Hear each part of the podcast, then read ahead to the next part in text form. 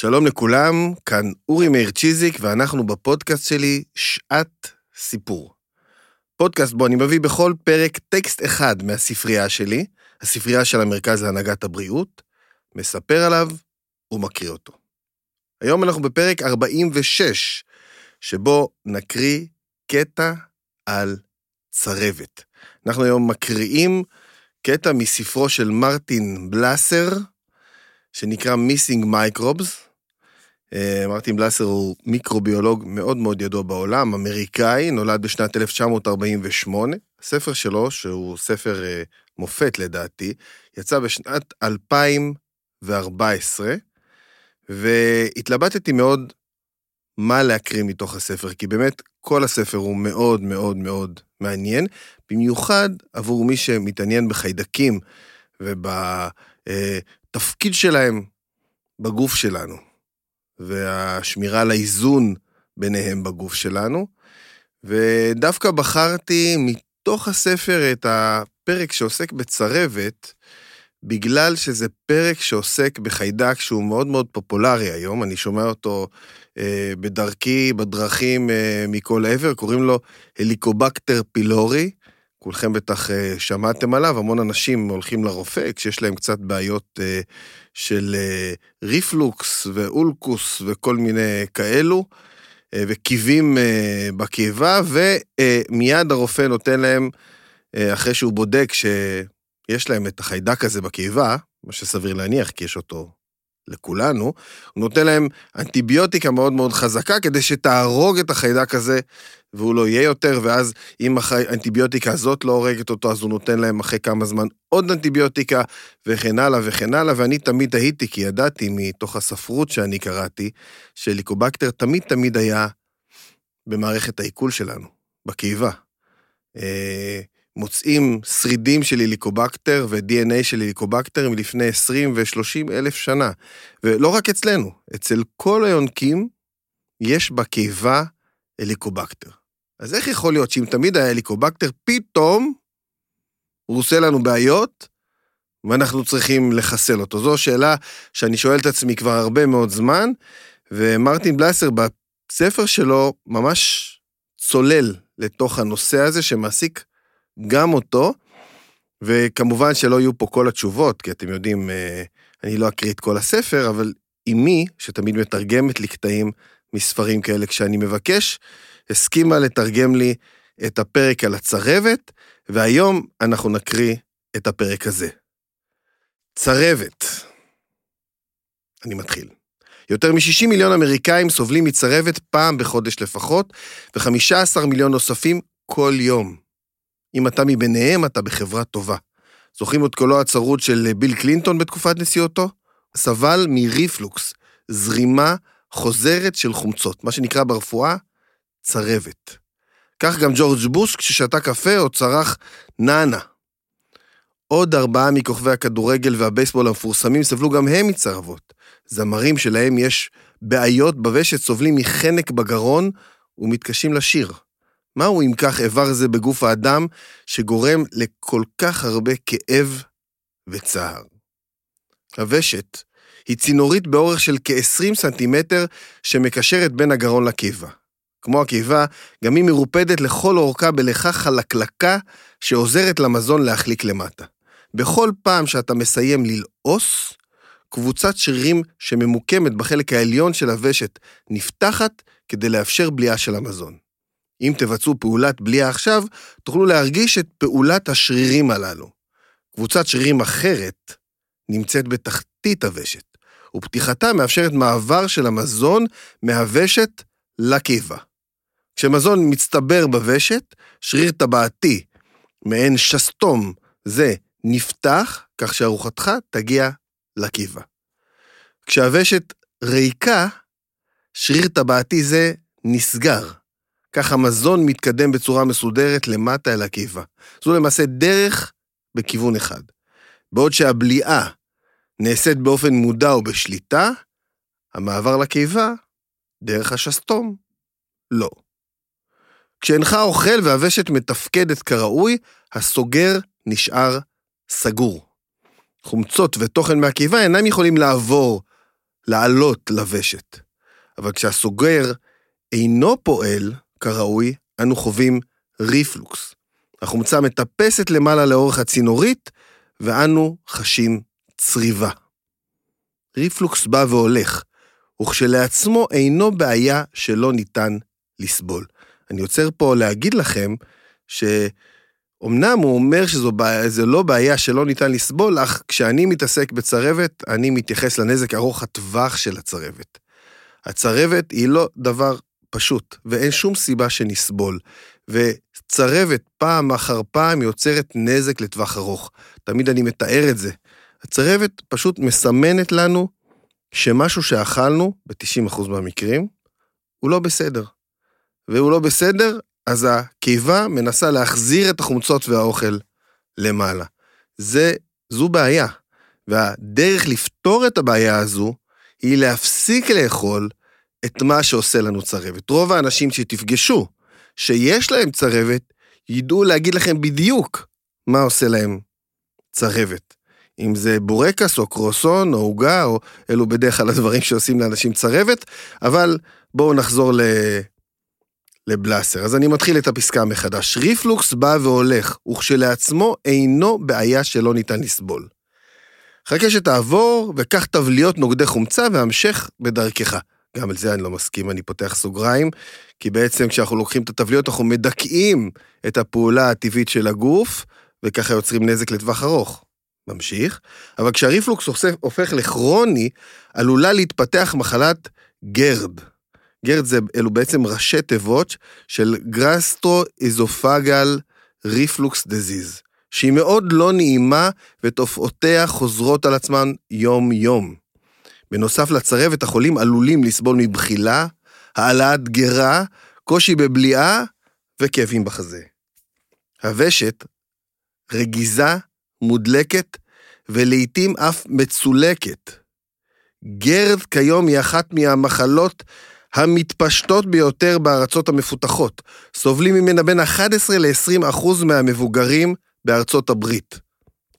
בשנת 1987 גילרמו פרז פרז ואנוכי פיתחנו בדיקת דם לגילוי ההליקובקטר פילורי. H. פילורי. בבדיקות שעשינו נמצאתי חיובי, אך ללא תסמינים כלשהם. מספר שנים אחר כך השתמשנו בנסיו, בסרום שפיתחתי לזיהוי חלבון שמיוצר על ידי סוג אלים במיוחד של הליקובקטר פילורי, שמצוי אצל חולים באולקוס. ב-1993 מצאנו שחלבון זה, CAGA, קשור גם לסרטן בקיבה. זה היה הרמז הראשון שהליקובקטר פילורי משחק תפקיד גם במחלות בוושת. אבי סבל מאולקוס, אמי הגיעה ממזרח אירופה, גם שם יש אחוזים גבוהים של סרטן הקיבה. האם אני נמצא בסכנה כבנם? הרגשתי בריא, למרות שנמצא בי הזן האלים של הליקובקטר פילורי. נראה היה שאם אני מאמין בתוצאות הבדיקה שאני עצמי ביצעתי, עליי לקחת אנטיביוטיקה שתשמיד את ההליקובקטר פילורי ולבדוק את התוצאות. למה להסתכן? החולי נורא, אם ניתן אה, למנוע אותו. הגיע הזמן למאמץ בליווי של צוות חוקרים.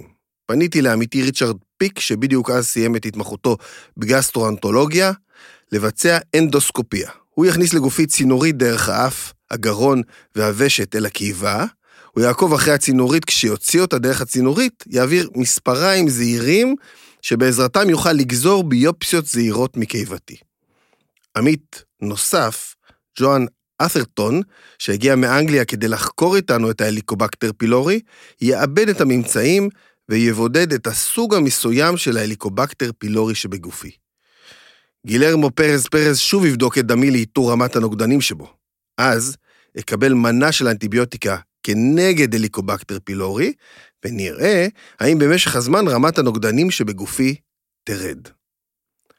לא ידעתי כמה אי נוחות הפרוצדורה הזאת תגרום. ביום הביופסיה ריצ'רד נתן לי תרופה להרגעה ולטשטוש, והיא עשתה את עבודתה. פרט לדבר אחד.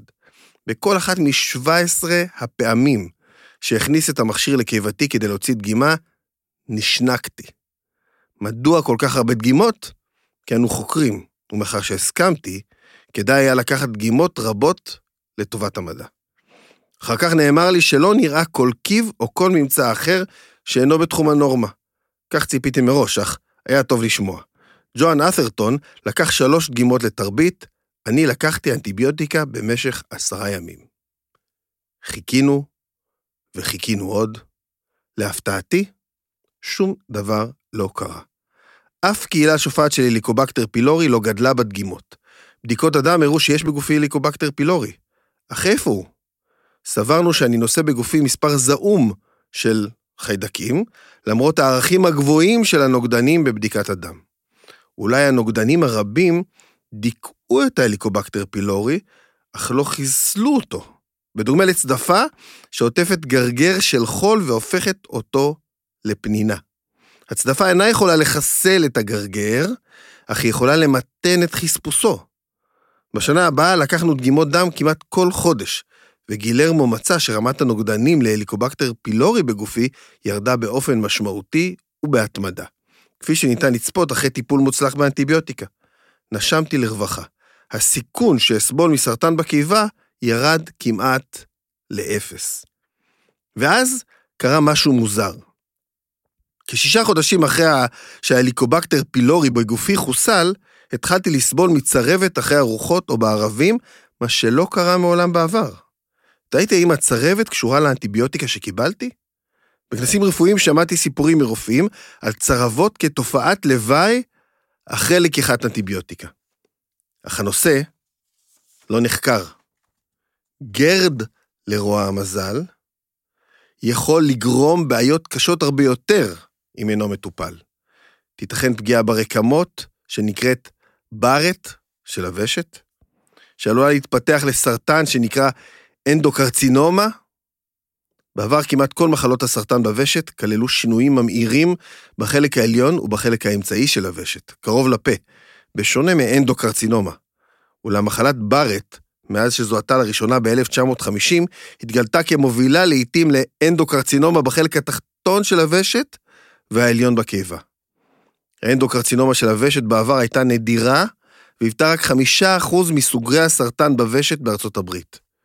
מאז היא התרבתה פי שש בשלושים השנים האחרונות, והתפשטה בקצב מהיר יותר מכל מחלת סרטן אחרת. כיום היא מהווה 80 אחוז מכל מחלות הסרטן במדינה, ומתרבה גם בכל המדינות המפותחות בעולם. אני פה מוסיף בסוגריים, יכול להיות אולי שאיך שאנחנו אוכלים משפיע על זה שיש לנו סרטן בוושט? תראו איזו עלייה מדהימה, מ-5% ל-80% במדינות המערב, וגם אתם יודעים, עד uh, לפני 100 שנה היה נדיר למצוא מישהו שיש לו צרבת. פתאום כולם, כולם, כולם יש להם צרבת. שאלה מעניינת. הוא ממשיך. לא הכרנו סטטיסטיקה זו בזמנו. למרות תיאוריות רבות, לא ידענו מדוע מחלות אלו מתרבות במהירות. גרד, הקלה ביותר והנפוצה ביותר, שהופיעה לראשונה בשנות ה-30 של המאה שעברה, בארץ המתקדמת יותר אך מצויה פחות בשנות ה-50, והמפחידה ביותר, אנדוקרצינומה בשנות ה-70. עם זאת, לא היה ספק שהן קשורות זו בזו. בנקודת זמן זו, חקרנו בעיקר כיצד הליקובקטר פילורי פוגע בקיבה. ריצ'רד פיק, הרופא שלקח דגימה מקיבתי, בדק כיצד זני החלבון CAGA פלוס, האלים יותר, ו-CAGA, בלי פלוס, האלים פחות, משפיעים בדרכים שונות על הקיבה. מאחר ונמצאו קשרים רבים כל כך בין הליקובקטר פילורי למחלות שונות, ביקשתי מריצ'רד לבחון את הקשר שלהם לגרד. יכולנו להשתמש בבדיקות הדם שלנו כדי לבדוק האם נפגעי גרד סובלים מהליקובקטר פילורי יותר מבעלי ושת נורמלי. עברנו עם עמיתים מהקליניקה בקליבלנד שהתמחו בגרד, ריצ'רד אסף דגימות נסיוב, וגילרמו אסף דגימות דם, עיוורות, כנהוג, מבלי שידע אילו מהן מקורם באנשים נורמליים או באנשים עם גרד. להפתעתנו, במקום ליצור קשר חיובי בין הליקובקטר פילורי לריפלוקס, נמצא קשר שלילי, הפוך. הנדגמים ללא הליקובקטר פילורי נמצאו כבעלי סיכוי כפול לגרד. מחקרים מאוחרים יותר מצאו שהסיכוי הוא פי שמונה. כיצד ניתן לפרש זאת? שאלתי את ריצ'רד האם יש קשר לרמות ה-CAGA אצל הנבדקים במדגם שלנו, ואחר וידענו שה-CAGA פלוס אלים יותר, הוא אמר לי שהקשר ל-CAG חזק מאוד, אך בכיוון ההפוך. פחות CAG, יותר גרד. זה היה בניגוד להשערתנו. למעשה הידע שלי אז בנושא גרד היה מועט מאוד, כך ששאלתי את ריצ'רד אם הגרד מתרבה. כשאישר שזה המצב, המחקר שלנו בנושא ההליקובקטר פילורי שינה כיוון. המחקר הראשוני בנה את הבסיס המוקדם לתיאוריה שהליקובקטר פילורי יכול להגן מפני גרד. ייתכן שהקשר הפוך, בזה היינו בטוחים. אך מהי המשמעות? מה גורם לזה לקרות? כיצד יכול חיידק שחי בקיבה וקשור לקיבים ולסרטן להגן על הוושט? אולי מחלה בוושט חיסלה את החיידק? במשך שנים רבות קבוצת רופאים בגרמניה טיפלה בחולים עם קיבים בתריסריון באנטיביוטיקה לחיסול ההליקובקטר פילורי. הם התחילו לחקור את התוצאות. שלוש שנים לאחר הטיפול, בדקו את קיבת המטופלים ואת הוושט. אצל מחצית מהמטופלים הטיפול עבד, לא נמצא עוד בגופם הליקובקטר פילורי. אבל אצל המחצית השנייה, הטיפול נכשל, והליקובקטר פילורי נשאר. זו הייתה התוצאה הנפוצה לאחר הטיפול האנטיביוטיקה לחיסול הליקובקטר פילורי. כיום, רופאים רושמים כמות גדולה יותר של אנטיביוטיקה, ואחוזי הצלחה גבוהים יותר, כ-80 אחוז. אבל בהשוואה בין שתי הקבוצות, המדענים הגרמנים מצאו כי מבין החולים שבגופם הליקובקטר פילורי נשאר, 12.9% סבלו מריפלוקס. אך גם 26% מהמטופלים ללא הליקובקטר פילורי סבלו גם מהתופעה. סילוק ההליקובקטר פילורי גרם לכמות כפולה של מחלות בוושט. גילוי זה היה ראוי לציון וסיפק הוכחה לכיוון של היחסים ההדדיים. טיפול שמעלים את ההליקובקטר פילורי, מרע את מצב הוושט ומעודד ריפלוקס. חוקרים רבים נוספים בתחום מתחו ביקורת על המחקר מסיבות טכניות, ובמהלך השנה שלאחר מכן זה היה אופנתי לגנות אותו בכנסים מדעיים. אך אני מצאתי אותו מעניין.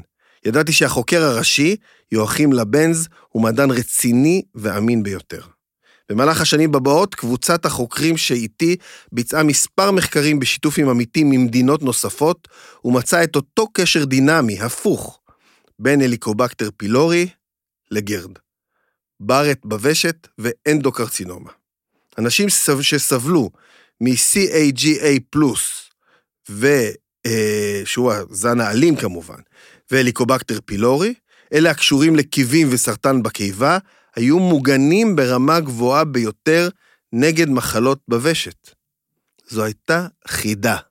כיצד יכול הליקובקטר פילורי, הגורם הרע, להגן על הוושט? וכיצד יכול ה-CAGA פלוס, האלים ביותר, להוות הגנה? נוכל למצוא רמז בחומציות שבקיבה. חומציות הורגת את מרבית החיידקים. אולם במהלך האבולוציה, הליקובקטר פילורי פיתח דרכים לחמוק מחיסול בסביבה חומצית. במובן מסוים, הליקובקטר פילורי אפילו אוהב סביבות חומציות. למרות המחיר של חיים בסביבה עוינת כזו, היא מרחיקת טורפים אחרים. האויב של אויבי הוא חברי. למעשה אוסף של מחקרים ממעבדות רבות, כולל שלי, הראה שהליקובקטר פילורי עוזר להסדיר את החומציות בקיבה, על ידי גרימת דלקות שמשפיעות על ההורמונים בקיבה, אשר כתוצאה מכך מדליקים ומכבים את יצור החומצות. בעשורים הראשונים של החיים, איזון זה של חומצות עובד היטב. בבדיקה מיקרוסקופית, הבלוטות שמייצרות חומצה דומות לעלים שסועים שנעים ברוח. אך כשהאדם מתבגר, דלקות קרוניות גורמות לבלאי של דפנות הקיבה. ואצל אלה שיש להם הליקובקטר פילורי, התהליך מהיר יותר. הבלוטות שמייצרות חומצה מתחילות לקטון ולהשתטח. כשזה קורה, מתפתח מה שנקרא דלקת אטרופית של הקיבה. והן מייצרות, אותן בלוטות, פחות ופחות חומצה. כתוצאה מכך הקיבים נעלמים, האמירה של שוורץ אם אין חומצה, אין קיבים, תופסת. עם זאת, אנשים שלא פיתחו הליקובקטר פילורי בילדותם, או שהחיידקים נהרסו על ידי האנטיביוטיקה, יסבלו מרמה גבוהה של חומצה עד שנות ה-40 לחייהם. כך כנראה שבפעם הראשונה בהיסטוריה ובפרה-היסטוריה, מספר רב של אנשים יגיעו לגיל העמידה עם מערכת הפרשת חומצות שלא נפגעה. אצלם החומרים שבקיבה שעולים לוושת חומציים ברמה גבוהה, ויש בהם אנזימי עיכול רבים, כך שהם מאוד מזיקים. ועם הירידה המשמעותית בשכיחות של הליקובקטר פילורי בילדות, מרבית הילדים כיום גדלים עם ויסות שונה של חומצות מילדים בדורות קודמים, בהם ההליקובקטר פילורי היה מחוץ לתמונה הפיזיולוגית. ריפלוקס אצל ילדים, שבעבר היה נדיר ביותר, מופיע הרבה יותר אצל ילדים כיום, והוא מטופל בתרופות להורדת רמת החומציות במערכת העיכול. האם תופעות אלה קשורות זו לזו? אנו סבורים שהליקובקטר פילורי, שהתגלה כפתוגן, הוא כחרב דו-צדדית. ככל שאתה מתבגר, הוא מגדיל את הסכנה לקיבים ואחר כך לסרטן בקיבה.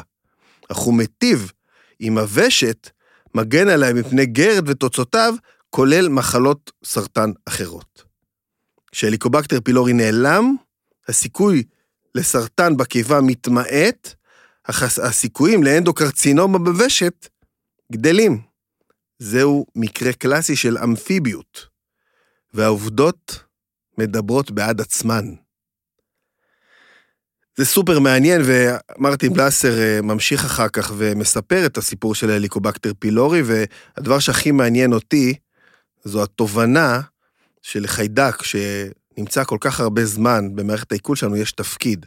ואנחנו צריכים לחשוב, אולי ההתרבות שלו והנזק שהוא כאילו, או הרי לא בעצמו גורם את הנזק, הנזק שנגרם כשהוא מתרבה יתר על המידה, אולי הוא לא בגללו, אולי הוא בגלל משהו שאנחנו עושים לא בסדר. אולי אנחנו לא אוכלים אוכל שמתאים לקיבה שלנו, וזה מה שגורם את הנזק העתידי. אז זה החומר למחשבה שאני משאיר אתכם איתו עד לפרק הבא שלנו. אני קראתי את הפרק על הצרבת מספרו של מרטין בלאסר, Missing Microbes. זהו, סיימנו. אני מזמין אתכם לעקוב אחרי הפודקאסט וגם לעקוב אחריי ואחרי הפעילות של המרכז להנהגת הבריאות, גם ברשתות החברתיות וגם באתרים שלנו. אני אורי מאיר צ'יזיק ואנחנו ניפגש בפרק הבא.